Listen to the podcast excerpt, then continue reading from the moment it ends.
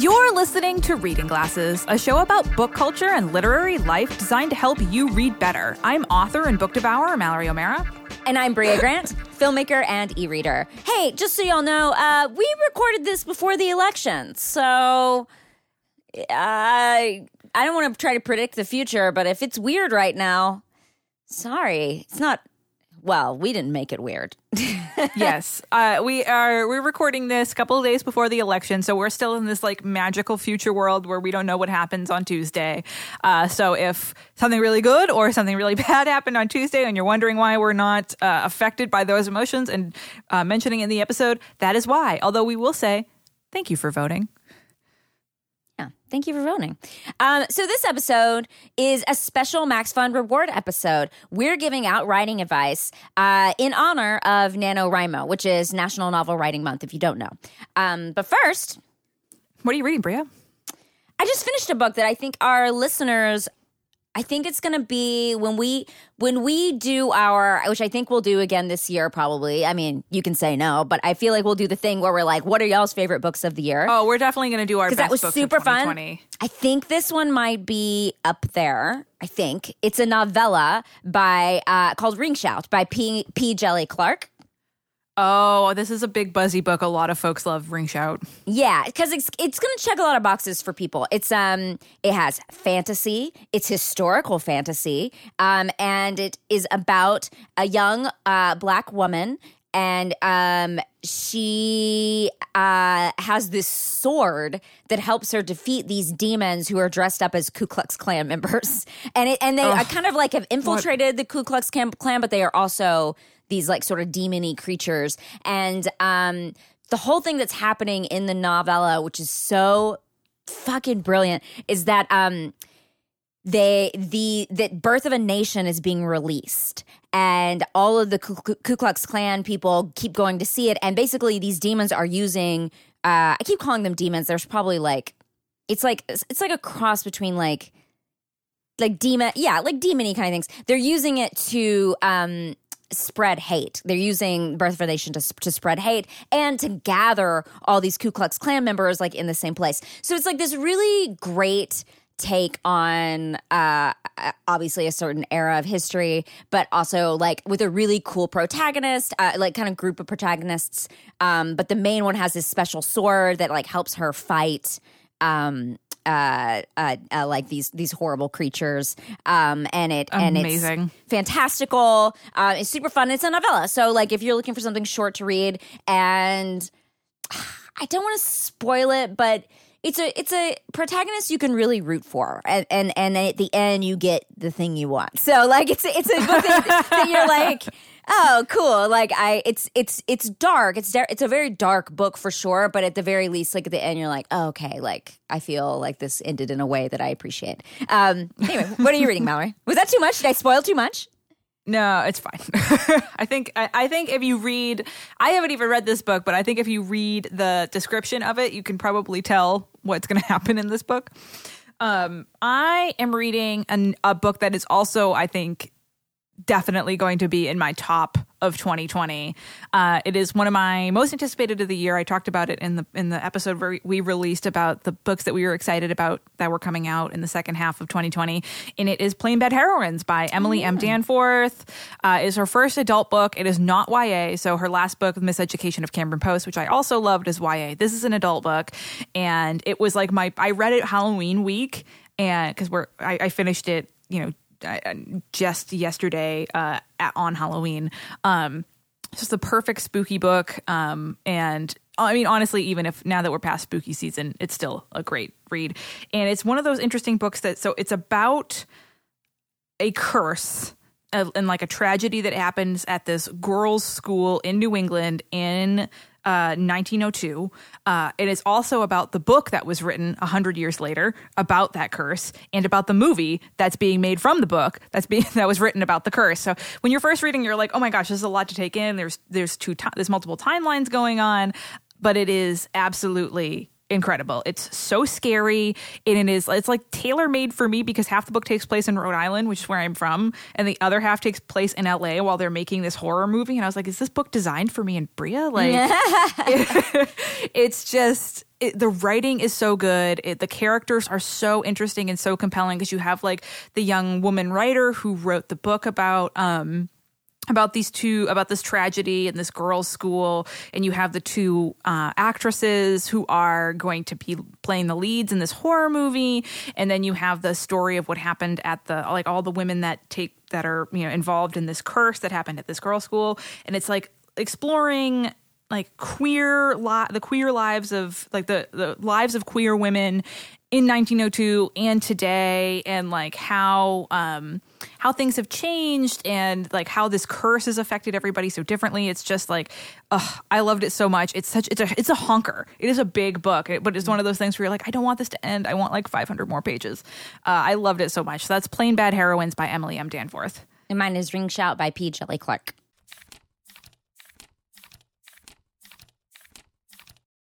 So I want to take a moment to share some listener feedback. Uh, this is imp- very important uh, feedback. Uh, from Jay, who wrote in about recycling books.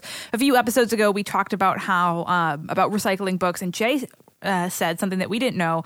Uh, you can only do that with with paperbacks. You cannot do them with hardcover. Well, I guess it. Oh, so what Jay says is, uh, a listener wrote in about getting rid of an old textbook, and you said she can just put it in the recycling bin. You cannot do this with hardcovers.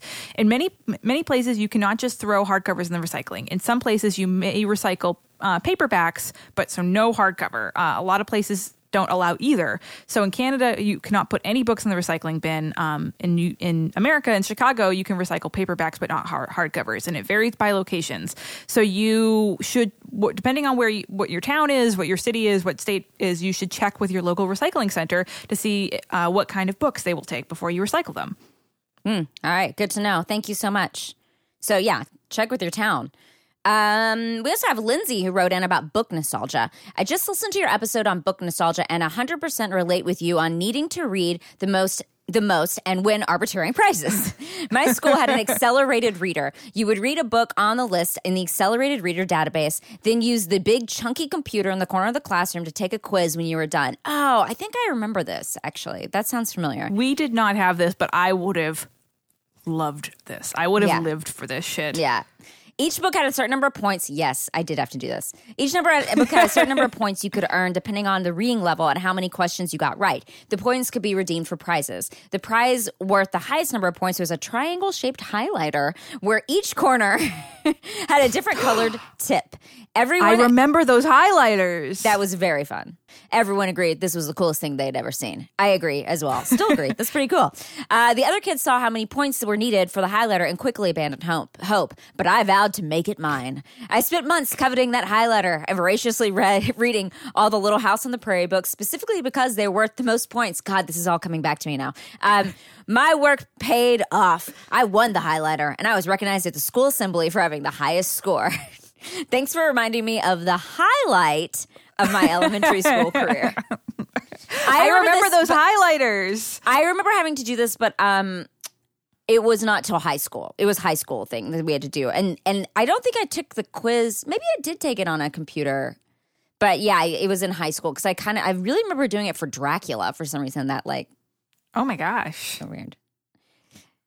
Anyway, congratulations. Hope you still have that highlighter. I know. I hope it's like uh, framed in her house somewhere. Uh, so Beth wrote in with a wheelhouse um, that is sarcastic fantasy, uh, historical fiction about the complex relationship between Japan and colonial European powers. Wow. Uh, gently Suspicious. gay historical fiction where you're not sure if they're affectionate friends or lovers until the last few pages. Gently gay. Can, can I read that romance novel, please? um, badass female mages or sorcerers or necromancers. Um, epidemiology books because who doesn't want to read about the spread of disease in a global pandemic? And and Beth says, not a Sarah. Sorry. Wow, that is wildly specific. I don't even know Love what a sarcastic fantasy is. I think it's like Terry Pratchett kind of stuff where it's like kind of jokey. Oh, I see. That's great. Okay. Well, awesome.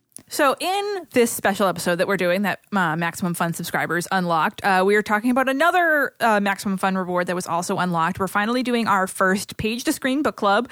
Uh, we're doing it with our friends over at the Kingcast podcast. So, our friends uh, Eric and Scott do the Kingcast podcast where they Uh, they talk about Stephen King, as you can imagine. Uh, so we're going to read the story The Raft from Stephen King's Skeleton Crew, and then we're going to watch Creepshow 2, which is what the is the adaptation of it. We're really really excited. Uh, we're going to release the episode for everybody, but if you are one of our Maximum Fun subscribers, we are inviting you to join us at the live event and talk about uh, talk about the story and the adaptation of it with with the four of us. Uh, so if you are interested in doing that, we will send out an email for you uh, with a link to the to the event. So it's going to be the uh, November 24th at 7 p.m. Pacific time. It's going to last for about an hour, hour and a half. Um, but yeah, so if you're one of our lovely Maximum Fun members, you are invited to join us and just email us at readingglassespodcast at gmail.com and we'll send you a link to the Zoom event.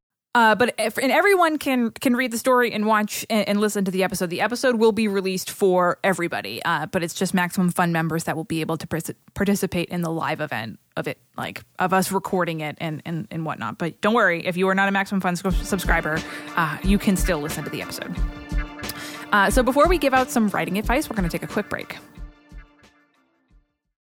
Mallory, do you like documentaries? I love documentaries. Oh my god. Well, did you know that this week, Reading Glasses is supported in part by Curiosity Stream, smart TV for your smart TV? It's like Netflix, but for documentaries, which is the best part of Netflix. Yeah, it truly is a dream. We love Curiosity Stream. They have uh, sponsored the show before, but like you said, it, it's it's perfect. If you are a huge documentary fan like I am, and I know that Brea is, it's great. It's a streaming service that has thousands of them, thousands of documentaries and nonfiction TV shows on topics like history, nature, science, food, which I know Brea is excited about, mm-hmm. technology, travel, and so much more. And I, I, love the way that it's curated because it's like spook. It literally, they literally have a curated section called spooky stuff. so I was like, wow, this is made for me. But it's like spooky stuff, dinosaurs, history, women's stuff. Like it just is cur- curated exactly how a person who likes documentaries wants something to be curated. Yeah, that's true. Because when you're thinking about a documentary, you're like, I want to watch a documentary, but I want it to be specifically about this one thing. You know, like you aren't exactly yes. going looking for documentaries where you're like just documentaries across the board. You want that curation. Oh, for sure. And they even have a curated section, which is perfect for a month like this, November, where uh, it just says feel good things. So it's oh. like you want to you want to feel better and watch a documentary about kittens. Here you go. I it is it. Abs- absolutely awesome. They have and they have exclusive programs featuring uh, documentary uh, titans such as David Attenborough, Stephen Hawking, Nick Offerman, and Chris Hadfield. Which is just like if you if you ever had a moment where you're like, I just want to sit down and listen to Stephen Hawking tell me about space we got you covered here. Totally covered. And guess what? You can actually stream it from your TV, phone, tablet, or computer. So it's on all the platforms. So if you're you're going somewhere and you want to watch it in the car, I don't know. I don't watch stuff in the car because it makes me sick. Maybe you're at a park and you want to watch something at the park on your phone. You can do that. also, I'm so jealous of you if you get to go anywhere. People are traveling. Listen, it's the holiday time. People are going places. So this is a great way to watch something on uh, what, however you're getting somewhere. Maybe you're just at your family's house and you're like, want to escape. Pull up that tablet and watch some Curiosity Stream. Yeah, if you don't want to argue with your uncle this year at Thanksgiving, why don't you do- watch a documentary about dogs instead? That's a much better use of your time. You can go to curiositystream.com slash glasses or use code glasses when you sign up. So it's just $14.99 for the whole year. $14.99 for thousands of documentaries for an entire year. Truly a dream if you are a history nerd or a science nerd or you like any kind of documentaries. Curiosity Stream is the thing for you. So that's curiositystream.com slash glasses or use code glasses for $14.99 for the whole year. Glasses. Glasses.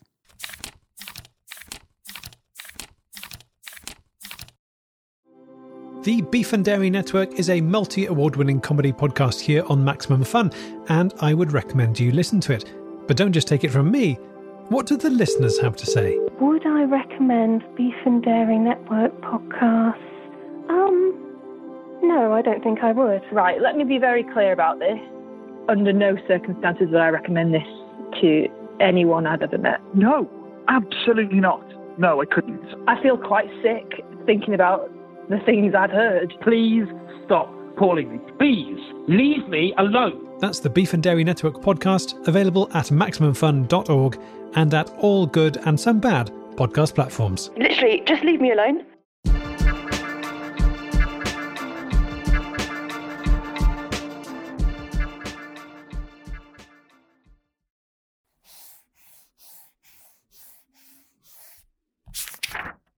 This week, it's NaNoWriMo, or National Novel Writing Month. So during this year's Maximum Fun Drive, one of the Reading Glasses specific rewards that our subscribers unlocked was an episode full of writing advice. So we figured this would be the best time to do it. The first week of, of NaNoWriMo. I know a lot of folks who listen to the show are participating.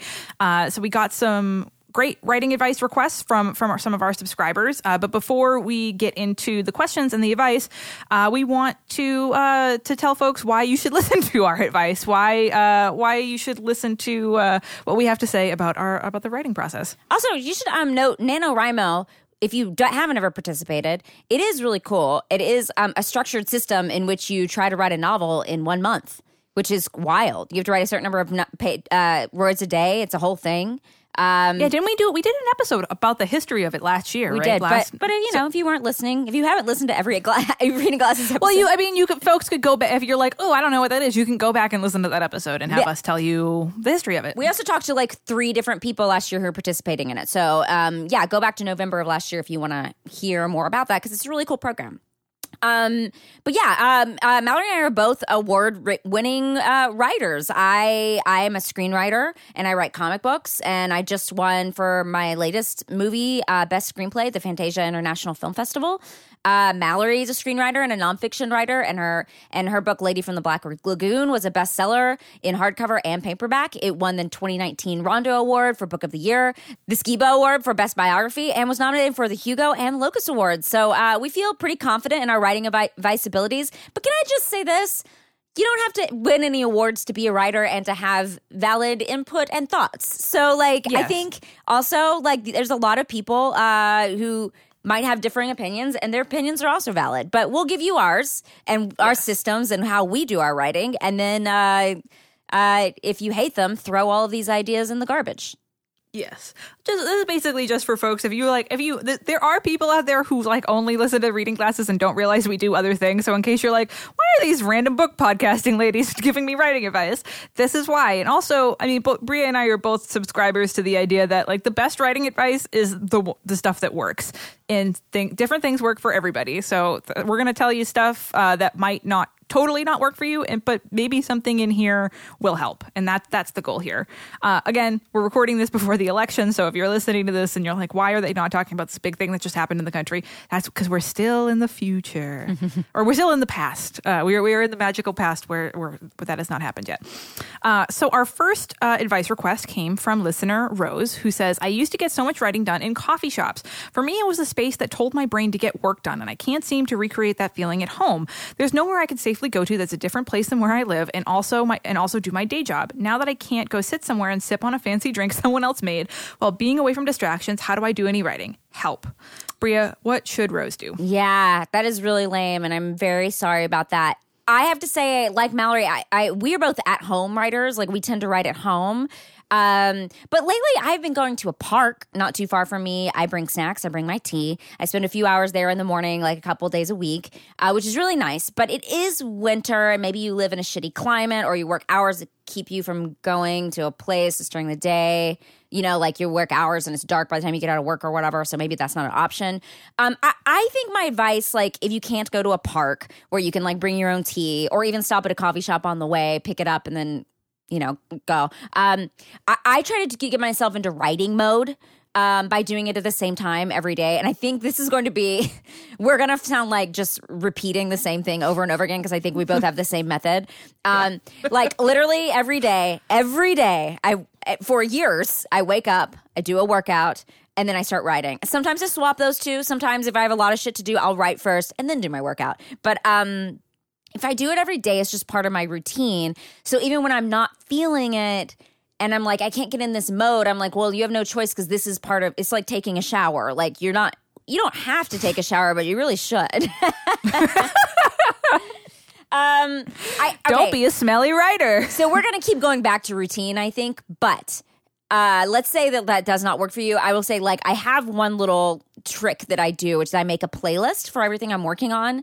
And so if I'm like, okay, I really got to write this thing like set in the 80s, then I will like vacuum my floor or do something like that is really mindless. Do the dishes. I love going on walks or something and like listen to my playlist and think about what I'm going to write. So I'm like thinking about, I'm listening to like fucking Whitesnake, thinking about the 80s and vacuuming. Brea's got her hair teased up. She's got uh, spandex on. No, it doesn't involve all that, but it is like a like way to like jumpstart. Like, oh, I've been in, especially if I'm like I'm working on three different things right now, and that's like so hard to do. So what I'll do is I'll like go put in my headphones, listen to like what like the the playlist for what I'm working on, and and go on a, on a long walk, and then I'll think like, okay, what is the '80s thing that goes with? Here I go again on my own, uh, and it's like it's basically like taking yourself out of the pressure by doing a mindless task. It's the same way if you listen to a lot of like like how how to come to conclude whatever I don't know some bullshit like thing about how do so People say they have a lot of ideas in the shower.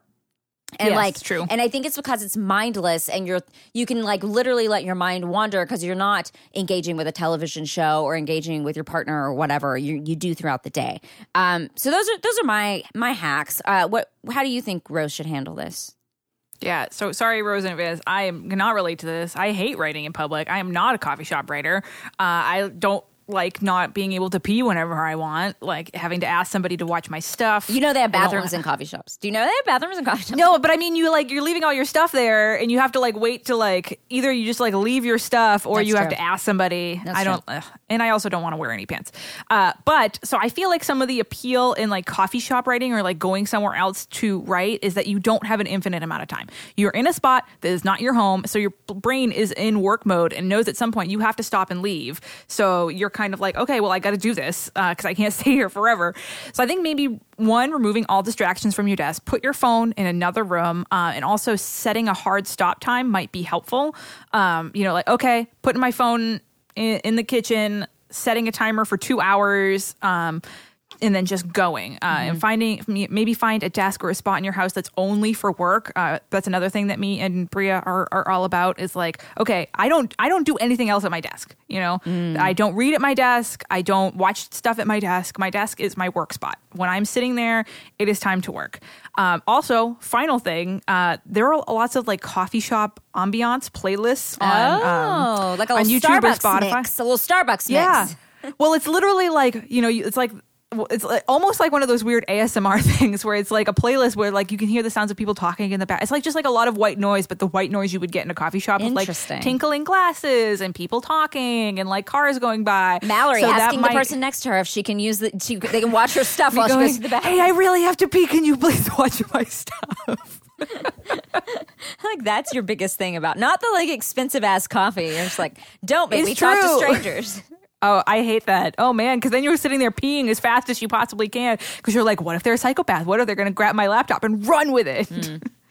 I just want to be able to pee whenever I want in my own home. I don't want to deal with that.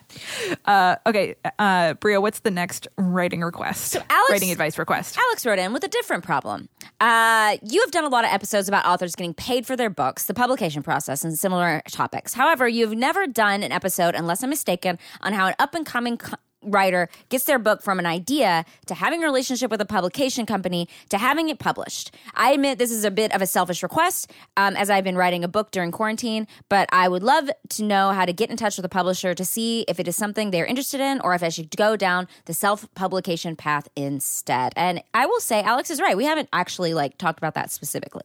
Yeah, well, I mean, because this is not a writing podcast. Right. Except for today. Today. Today's the day. We're going to help you out. Uh, what is your advice for Alex? Uh, so I there are a lot of ways for this to happen. Uh, I think fo- folks need to realize that like everybody has their own different path to publication. There's not like one one size fits all. This is how you do it. Um, you know, some some publishers are open for submissions, especially smaller publishers, indie publishers, um, micro presses. They're more. A lot of them are open just for to the public. You know, you can you'll see on their website they're like open for submissions, and you can read the guidelines and submit yourself without like just you and the publisher. Uh, I know Tor.com does this sometimes for their novellas. They'll have like an open submission. Um, but thing is, many big traditional publishers publishers do not. Like I do not. I, I did when I sold Lady from the Black Lagoon. I did not have any connection. Like I, I it wasn't me submitting and in like Right. being in conversation with HarperCollins. Um, So it really depends on what you want to happen with your book. For me, I really wanted my book to come out and all my books to come out from big publishers because I wasn't interested in the work of being a self-published author. You know, I didn't want to like coordinate the designing of my own book covers and do my own publicity and marketing because I'm like I just know that I don't want to do that. And I'm shit at it. Uh, so I did what most most authors who are with bub- big publishers do, and I got an agent. And so what you do is you research agents that represent the kind of book you're writing and see which ones are open for submissions and queries, and then you query them, research how to write a query letter, and uh, and and and go from there. You know, I've been with my agent for five years. Uh, he Brady McReynolds. He's the best. I adore him. We have a great relationship, and I don't think I'd want to be an author without an agent. But again, this is just me. Like a lot of authors don't have agents so that that was this is my personal advice for publication and if alex wants to be with a bigger publisher or wants somebody else dealing with all of that like financial legal contract minutia that's the way to do it Right. And we're also talking about like um time. We're talking about time, right? I mean, all of these roads unfortunately are meandering and winding and it's never going to be as quickly as you want it to go. But if you are like my novel is done, I don't need to do anything else to it, I and no one wants it, then I think self-publishing is okay. You know, I mean, it's if you are looking and it is a more straightforward, quicker way to get your book out there. But you are going to have to be the marketing person. You are going to have to be you're going to have to do all of the things and if you like doing all of that stuff then like that's awesome, but if you don't, like then you might want to go the route that's going to take a lot longer. It is going to take a lot longer unfortunately. Um, yes publishing is the slowest thing in the world It is- except maybe the film industry Except maybe the, exactly, actually. Uh, but I think you know, for Alex, if Alex is you know feeling antsy and wants to, to get it out there, go for it. But if you think that this book, like you want it. You don't want to do all those jobs, and you want to try to see if you can find an agent through it. Then I think doing the query letter thing is good. Um, I don't have an agent.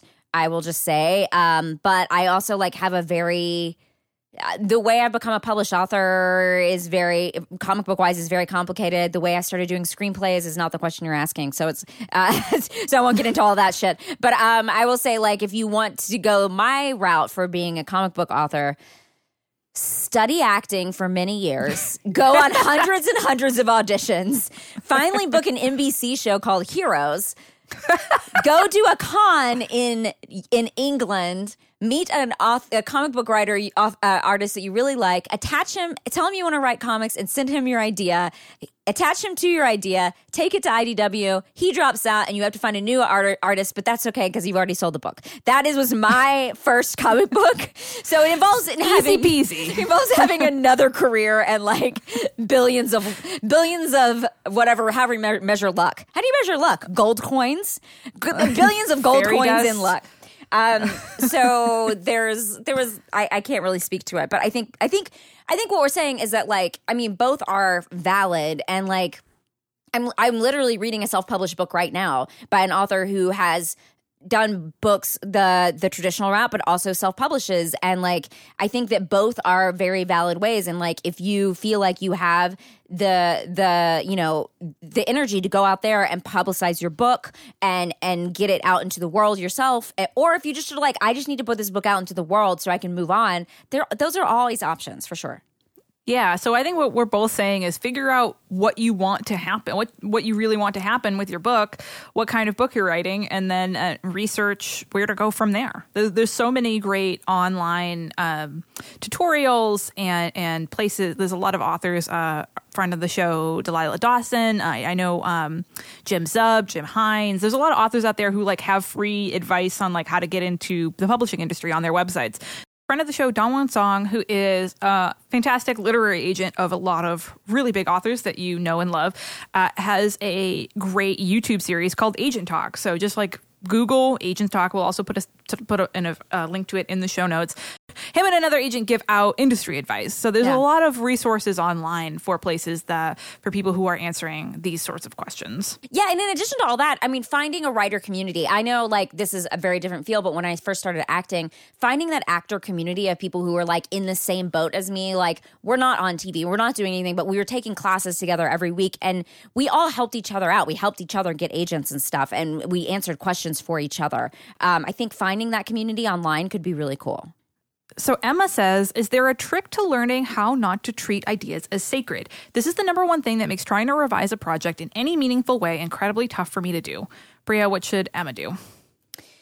Yeah, no, this is really tough, and it's a really good question. Um, and I think I have such a weird approach to this because I come from an acting background, and I think I've said this on the show before. But like, when you're acting and you don't get a note about something, that means that you have like you're not doing a good job. Like, you want notes and feedback because it like helps you to get to where you need to be. Like, you can't really act in a vacuum. I think that's just me though. Um, as a writer, I totally hear you. I think. Um, I think for me, having it go cold helps a little bit. So write it, send it to your friends or whatever, but then put it in a drawer, wait for a month or two, write something else, and then revisit your friend's notes or without the notes, whatever whatever makes you happy. Um, I don't know. Time makes the heart grow less sacred. I'm not sure what it is, uh, but I think, but I think something about time starts to like diminish your ego about it. And I don't know what that is, but like I can look back and be like, oh God, they may be right, you know, but it takes like a month. It takes a couple of months sometimes. Sometimes it takes a really long time. But I it's Yeah. it's figuring out where my ego begins and where the good notes uh begin ends and begins. I don't know. Um but yeah, I think time. Time is the thing that helps me. Uh, how do you how do you deal with this, Mallory? Uh, and this is something I use for both for everything, uh, uh, nonfiction, screenplays, fiction, whatever it is. I always, if there's something that I that seems really like a darling, something that seems really sacred to me, uh, I'm like, okay, well, what purpose does this serve? Like, I get really brutal about it. About it. I'm like, does this matter? Is this just like a cool moment that I like, or is it serving any purpose in the story? Is it characterizing somebody? Is it advancing the plot? Is it building the world? Like, what purpose does it serve? So, if there's this thing that you like, this idea that you have, uh, and it serves some sort of purpose, that normally is a is a good indication that it could should stay. But if you are struggling to sit there and and and, tell, and figure out how it's serving the purpose of your book, it probably should go. Uh, and if you are having a hard time figuring that out, like Brea said, beta readers are great. Uh, writing, have, finding writing friends. If you don't know people in, in real life or um, you know online or like people you know personally that um, are writers or readers, like there are so many uh, resources online for writing groups. Uh, you know, if you're a member of our Slack channel, there's a writing channel there. Uh, there's just so many places online to find people to swap manuscripts with. Um, you know, I. Brea and I read each other's stuff. Me and Jeremy, uh, my boyfriend and I read each other's stuff. My best friend Lauren is my first reader for everything. You just like find people who who tr- who trust who, you trust, but also trust to like actually tell you when things aren't good. That's the other thing is the, the all the people I share my writing with, I trust to be like, hey Mallory, this is cool, but it doesn't. It's just fluff. This is extraneous fl- fluff. So mm. between those two, between being able to, and like Brea said, sometimes time helps you a little bit. Sometimes if I if I put something down for a week and then I can look at it and be like, you know what, this doesn't serve any purpose. Like right now, I'm writing my next nonfiction book, Girly Drinks, and if you've read Lady from the Black Lagoon, you know I'm a huge nerd about things. But so what I'll do if I find myself going down a rabbit hole about like something that isn't related to the book, I'm like, okay, what purpose does this serve? Yes, this like fact is interesting, but does it have anything to do with the history of women drinking? And if the answer is no, out it goes. You just have to like you have to. I, I find having a central vision and a central purpose for what you're writing is really really helpful for that. Yeah, totally agree. Yeah. What's the next one? The next one, uh, uh, Blaga writes in and says, This has clearly been asked before, but what I struggle with the most is sticking to a story slash idea. I will get one that I'm very excited about, work on it for a while, and then get hit by the feeling that it is no good or that it's been done before and it's no use for me to go on. Do you have any advice on how to effect- effectively combat that? Mallory? So, something that is very very hard to to do uh, especially if you're struggling with your own self-confidence and self-esteem as a writer but you have to remember that even if your idea has been done in some way by somebody before it's never been done by you. No writer with your exact experience has done it. You're bringing something completely unique to the table which is you. Uh, i mean think about how many vampire books there are. Think about how there's so many there's a lot of books out there in the world that have similar topics but they're completely different and i think the mark of a great writer is you could take a group of five great writers and give them one topic and they would all write completely different books because they're all just different people. So just remember that even if there, there's a theme or a plot or something that's you know already been done before by may, maybe many people you are the only you you are writing it uniquely and you never know what's going to come out. So just don't don't you can't think about that. You can't like you can't cut yourself off before you even start mm-hmm. Yeah, I thought I thought this was going to be about like I lose interest in it, but if you haven't lost interest in it, then I think it's a story that you need to tell. I totally agree with Mallory. Just let this shit go. All art is derivative. We've seen everything. it's it's hard to make something. You'll not make something new. There's no way. We all have the same this cultural knowledge of art that's been around for many years, and we've seen it all. So just give that. Just let that shit go because you're if you do something slightly new, people will appreciate it, and you don't need to worry about it. I, I totally agree that your voice is needed. Uh, in whatever you feel like you need to tell, and you need to tell it. Like, think about what you, if it, it feels important to you, then I think you need to tell it and just let that go. Fight those demons. Tell them, pull out your magical sword, fight those demons, and tell the tell those demons that they that they don't know what's up. That you're you're giving this a new spin. And honestly, if you if right if this person and I wrote this exact same book, their book would be different. You know, even if we were given the exact same prompt. Well, and also think about how many think about wheelhouses. Like there's so many folks who are like, "Oh, I read this book about this very specific thing. I want to read another book about this very specific thing." That's such a good point. You know, yeah. Uh, and that like I'm constantly like I love Twin Peaks. I want and anyone's like, "Oh, this show's like Twin Peaks." I'm going to watch it. I'm not going to be like, "Oh, gross. I don't want to watch something that's like Twin Peaks." That's exactly what I want. So don't don't worry about that stuff. Uh, so before we give out more writing advice, we're going to take a quick break. This week, Reading Glasses is sponsored by one of our favorite sponsors ever. Oh my god, I know what you're about to say. It's a short story advent calendar. Oh wow. We loved this advent calendar. It is the cutest thing. We loved it so much. Mallory, tell people more about this advent calendar cuz it is amazing. So, folks, remember advent calendars? You get them on Christmas, and there's like some really cheap chocolate in each one. Well, this one's even better because inside, instead of a cheap piece of chocolate, you get a short story. Short Story Advent Calendar is made by Hingston and Olsen, and it's a deluxe box set of 25 booklets for every day leading up to Christmas. Yeah, and each story is sealed, so you won't know what's inside until you open it. And when you're done reading, you can visit shortstoryadventcalendar.com for an exclusive interview with the author. And the 2020 edition includes stories from amazing writers like Adam Sternbergh, who wrote uh, The Blinds, which is a book that we loved, Amber Sparks, Jim Shepard, and many more. So it comes in this adorable box, and it is one, it's a great gift for yourself because you get a great short story every day leading up till Christmas in December. And it's a really, really adorable gift to get someone. I remember last year when we got sponsored by them, a bunch of folks uh, got them as gifts or got them for themselves and tagged us in photos of them. And they are so so cute it's the perfect gift for someone who in your life that loves books that loves reading and you don't know what to get them because you don't know what books they've already read short story advent calendar is perfect because you know you haven't read them they haven't read them because it just it, they, they release a new version of it every year with new short stories Yeah, and don't wait till December 1st. The whole thing is you open each one on a day in December up till Christmas. So go get it now and visit shortstoryadventcalendar.com today. When you hear this, you'll save 10% off your purchase when you enter the promo code GLASSES at checkout. Yeah, so that's 10% off the short story advent calendar for you or somebody you love or someone that you think is hot. I don't know. That would be a great uh, gift for, for just about anybody. So in the promo code is glasses. Glasses. Glasses.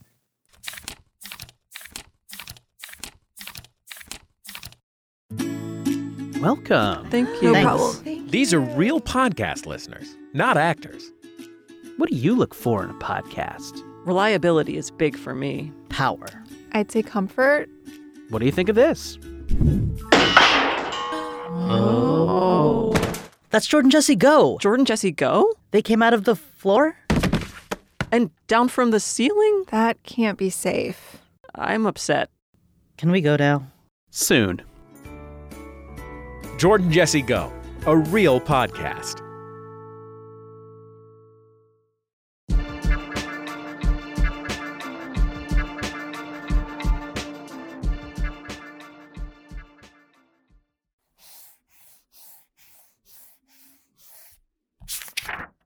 And we are back, and now we have a writing advice request from Ben who says, Any advice on getting more comfortable writing shitty first drafts? The number one thing that stalls me out of projects is how feeling bad about the scene I'm currently writing makes the whole project seem like it will unravel, even though I know it's much easier to fix on fix things in an edit than to achieve something that will quote unquote work in planning. What should Ben do, Brea?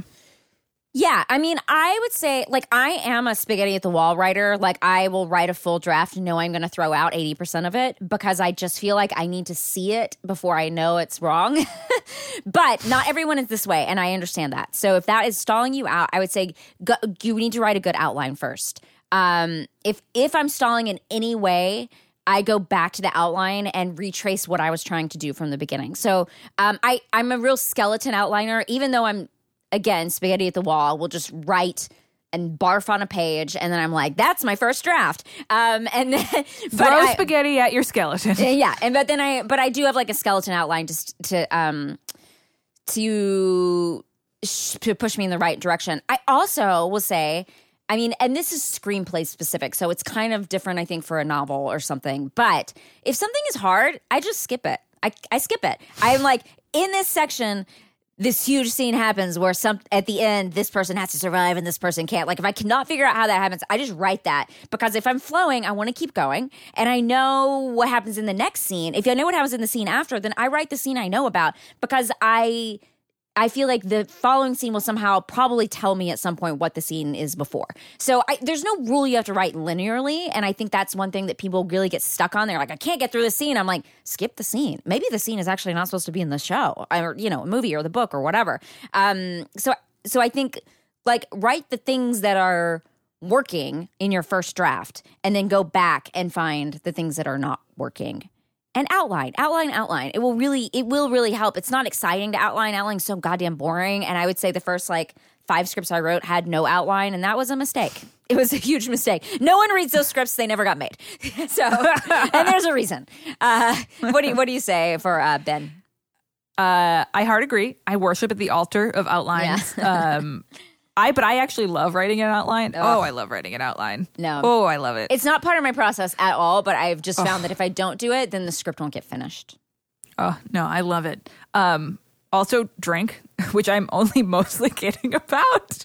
that there's something about like if I have some bourbon, I'm like not as critical about myself. no i believe that which is yeah which is because you're just like not you know just get a little buzz going but I'm, I'm i'm only mostly kidding but i am a little bit.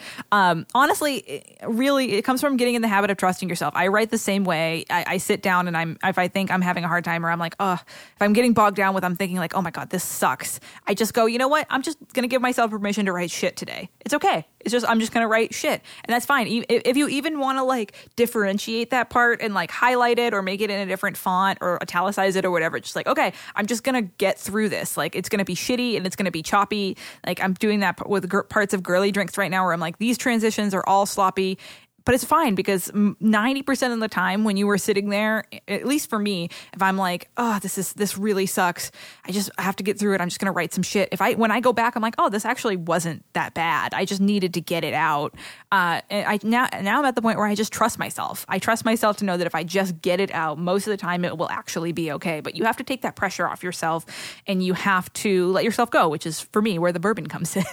But you might have your own thing whatever it whatever it takes honestly just like uh, who there's a writer i know who i heard writes in white like in a word document like makes makes the the color of the text white so she can't see what she's writing. Holy shit.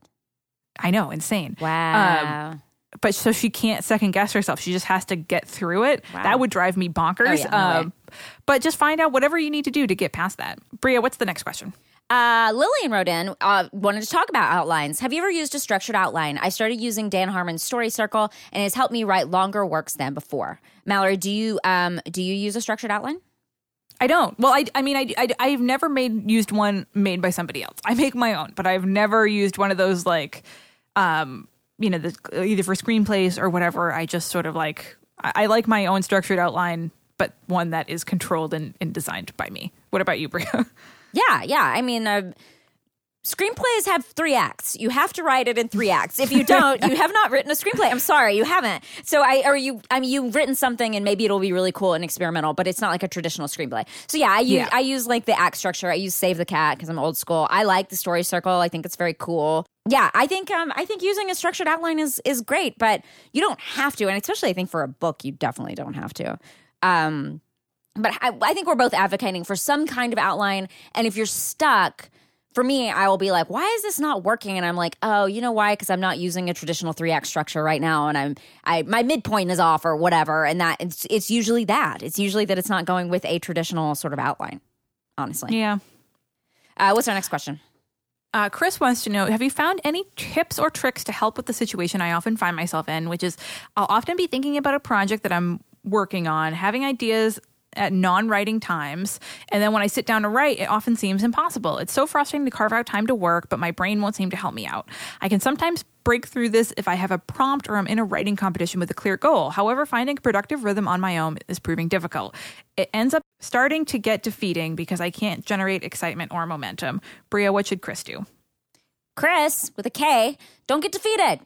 There's nothing wrong with a writing prompt. A writing prompt is great. It's a great way to get your motor pumping and think about stuff. Um, and also like, I, I mean, I, I just think that that I mean, I think that like whatever gets you productive is good. Right? I mean, what, even if it's like something as simple as a writing prompt, and then maybe you write two lines of your own on something else, you know? Um, I mean, just again, I think we we will probably reiterate this a lot, or we have been, but it's it's.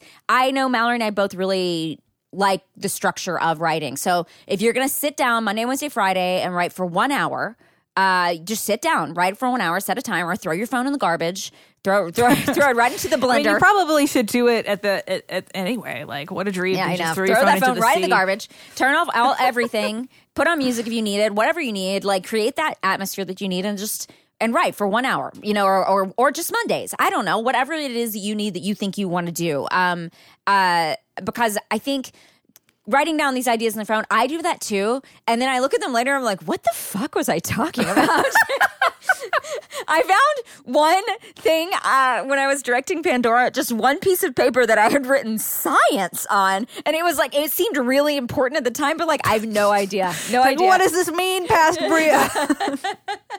But like, okay, like let's think about it like this. Like if you are feeling like you're you're getting defeated because you're you're not feeling productive, I think like just it I think we're both saying force yourself, but don't force force yourself. If you sit in front of a blank screen for an hour, that was you writing because you were thinking about it, you were fo- fo- focusing on it, and and uh, you know, on Monday, write one page, write one page or something, one page, and that means that if you do that for a year, you'll have written fifty pages. If you write every Monday for one page, that's that's good. That's good. And I also think I think that the structured time, I just like cannot emphasize this enough, but it may not work for everyone. So I don't know. But but like structuring your time and then closing your computer and then you're done.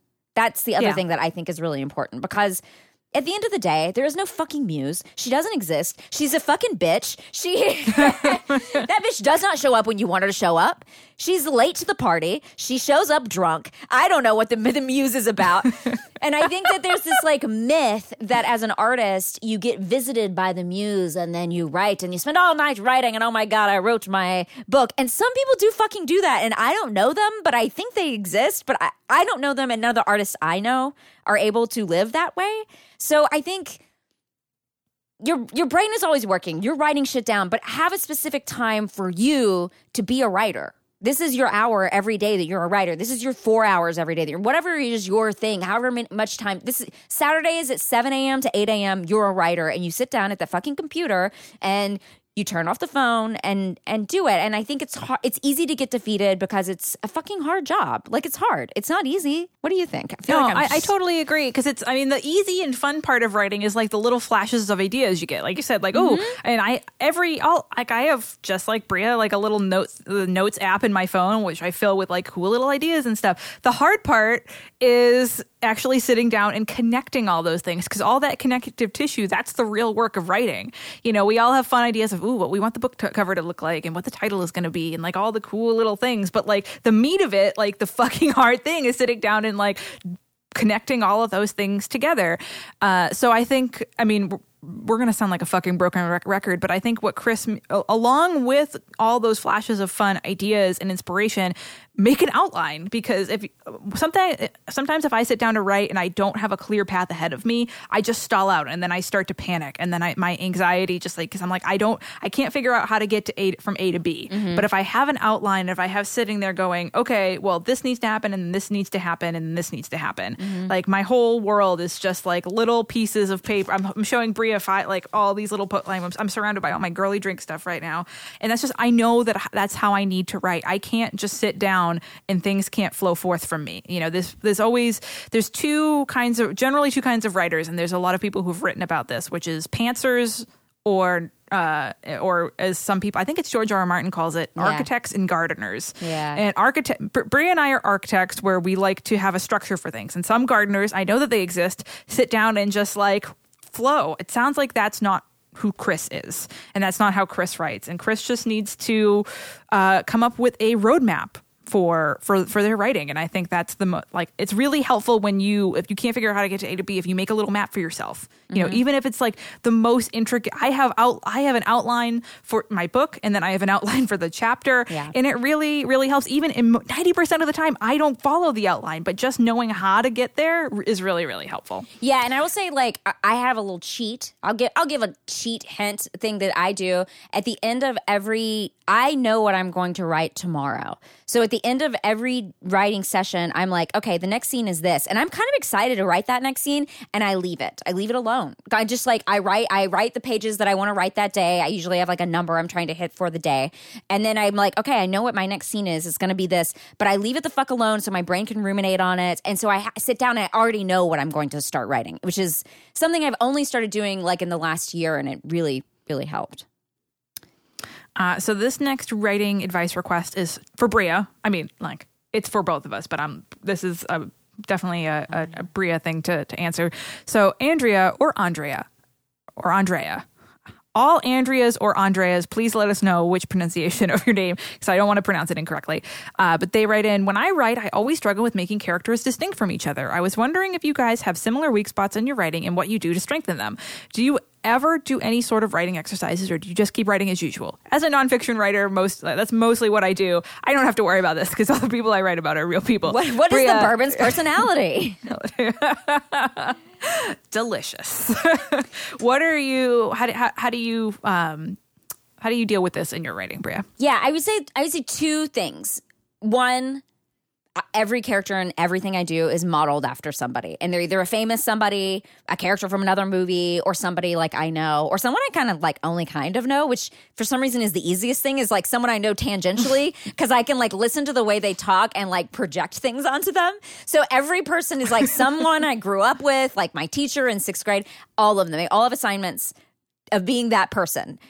Uh, and then the second thing is there are all of these really great outlines, and I use them sometimes, or great question things for actors um, that are like actor background sheets. And you could just Google like actor background or actor questions or something. And basically, you can, if you're having trouble finding a character, you can go through those sheets, and they're great because they're what an actor would do like for, if you were writing a screenplay they would probably do that for your character anyway but it's like everything from like who is this person's great who do they admire most? What's their greatest fear? Or like like all, all these things that will help you like find them if you feel like you're not finding the character. And then i think it will be easier to transfer them onto somebody in your life. Uh, all right. So next um, we have tips on research. This is a mallory question. Tips on research. How to track down the notes you know you took but having trouble finding them finding specific info in the pile electronic or handwritten, any special indexing software, use of keywords or some methods, how to know what's valuable. Uh, so this is from Chris, and this is definitely a me question.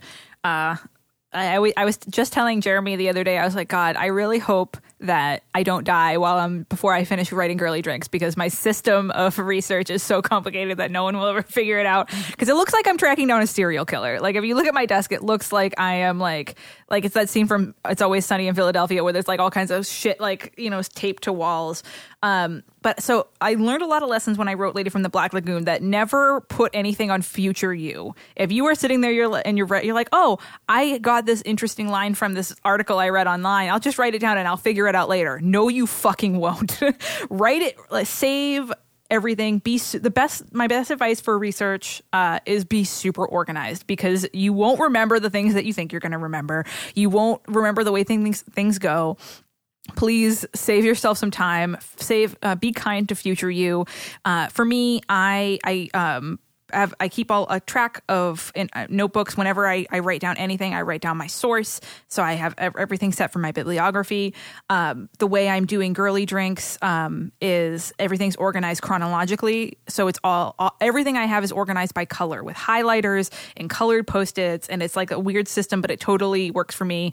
Uh, all of my uh, all of my research is done handwritten, so when I go through a book, I pick out things that I think are valuable and just you know even if it if, if, it isn't used later there's like my all of my books are like a the tip of an iceberg where that's all the relevant information but to get there there's like 5 million other facts that I needed to have in the back of my brain to be able to write those things. So don't question like don't interrogate yourself too much about like okay well I this fact might is this fact going to be used? Is it going to be valuable? If it seems like it might just fucking write it down. You don't have to use it later. Even just knowing it might be helpful.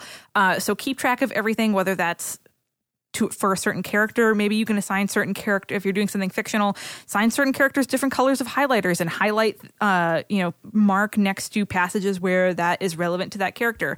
If you're doing something nonfiction uh and you're doing it chronologically you can do it like i'm doing with uh with different um like e- each chapter of girly drinks has its own notebook and in that notebook are, are all the different colors. Just be organized. Figure out your own system of organization that works for you. Uh the honestly take try, take it for me who was like crying over trying to make my bibliography for lady from the black lagoon. Uh get get organized and don't ever trust future self to to know anything or to remember anything because you will be crying at 3 a.m uh before your deadline So, as always, we want to thank Danielle and Kathy and Jessica who run our Facebook group, and Chrissy and Rachel who moderate our Goodreads page. Remember, if you want to buy Reading Glasses merch, uh, like stickers and tote bags, you can go to the Maximum Fun store. There's a link in the show notes. And if you like the show, please rate and review us on iTunes. It's great for us. It helps us reach more listeners. We're really excited about the fact that we're over we're over 1K now, and when we get to 2K, we'll just look even fancier.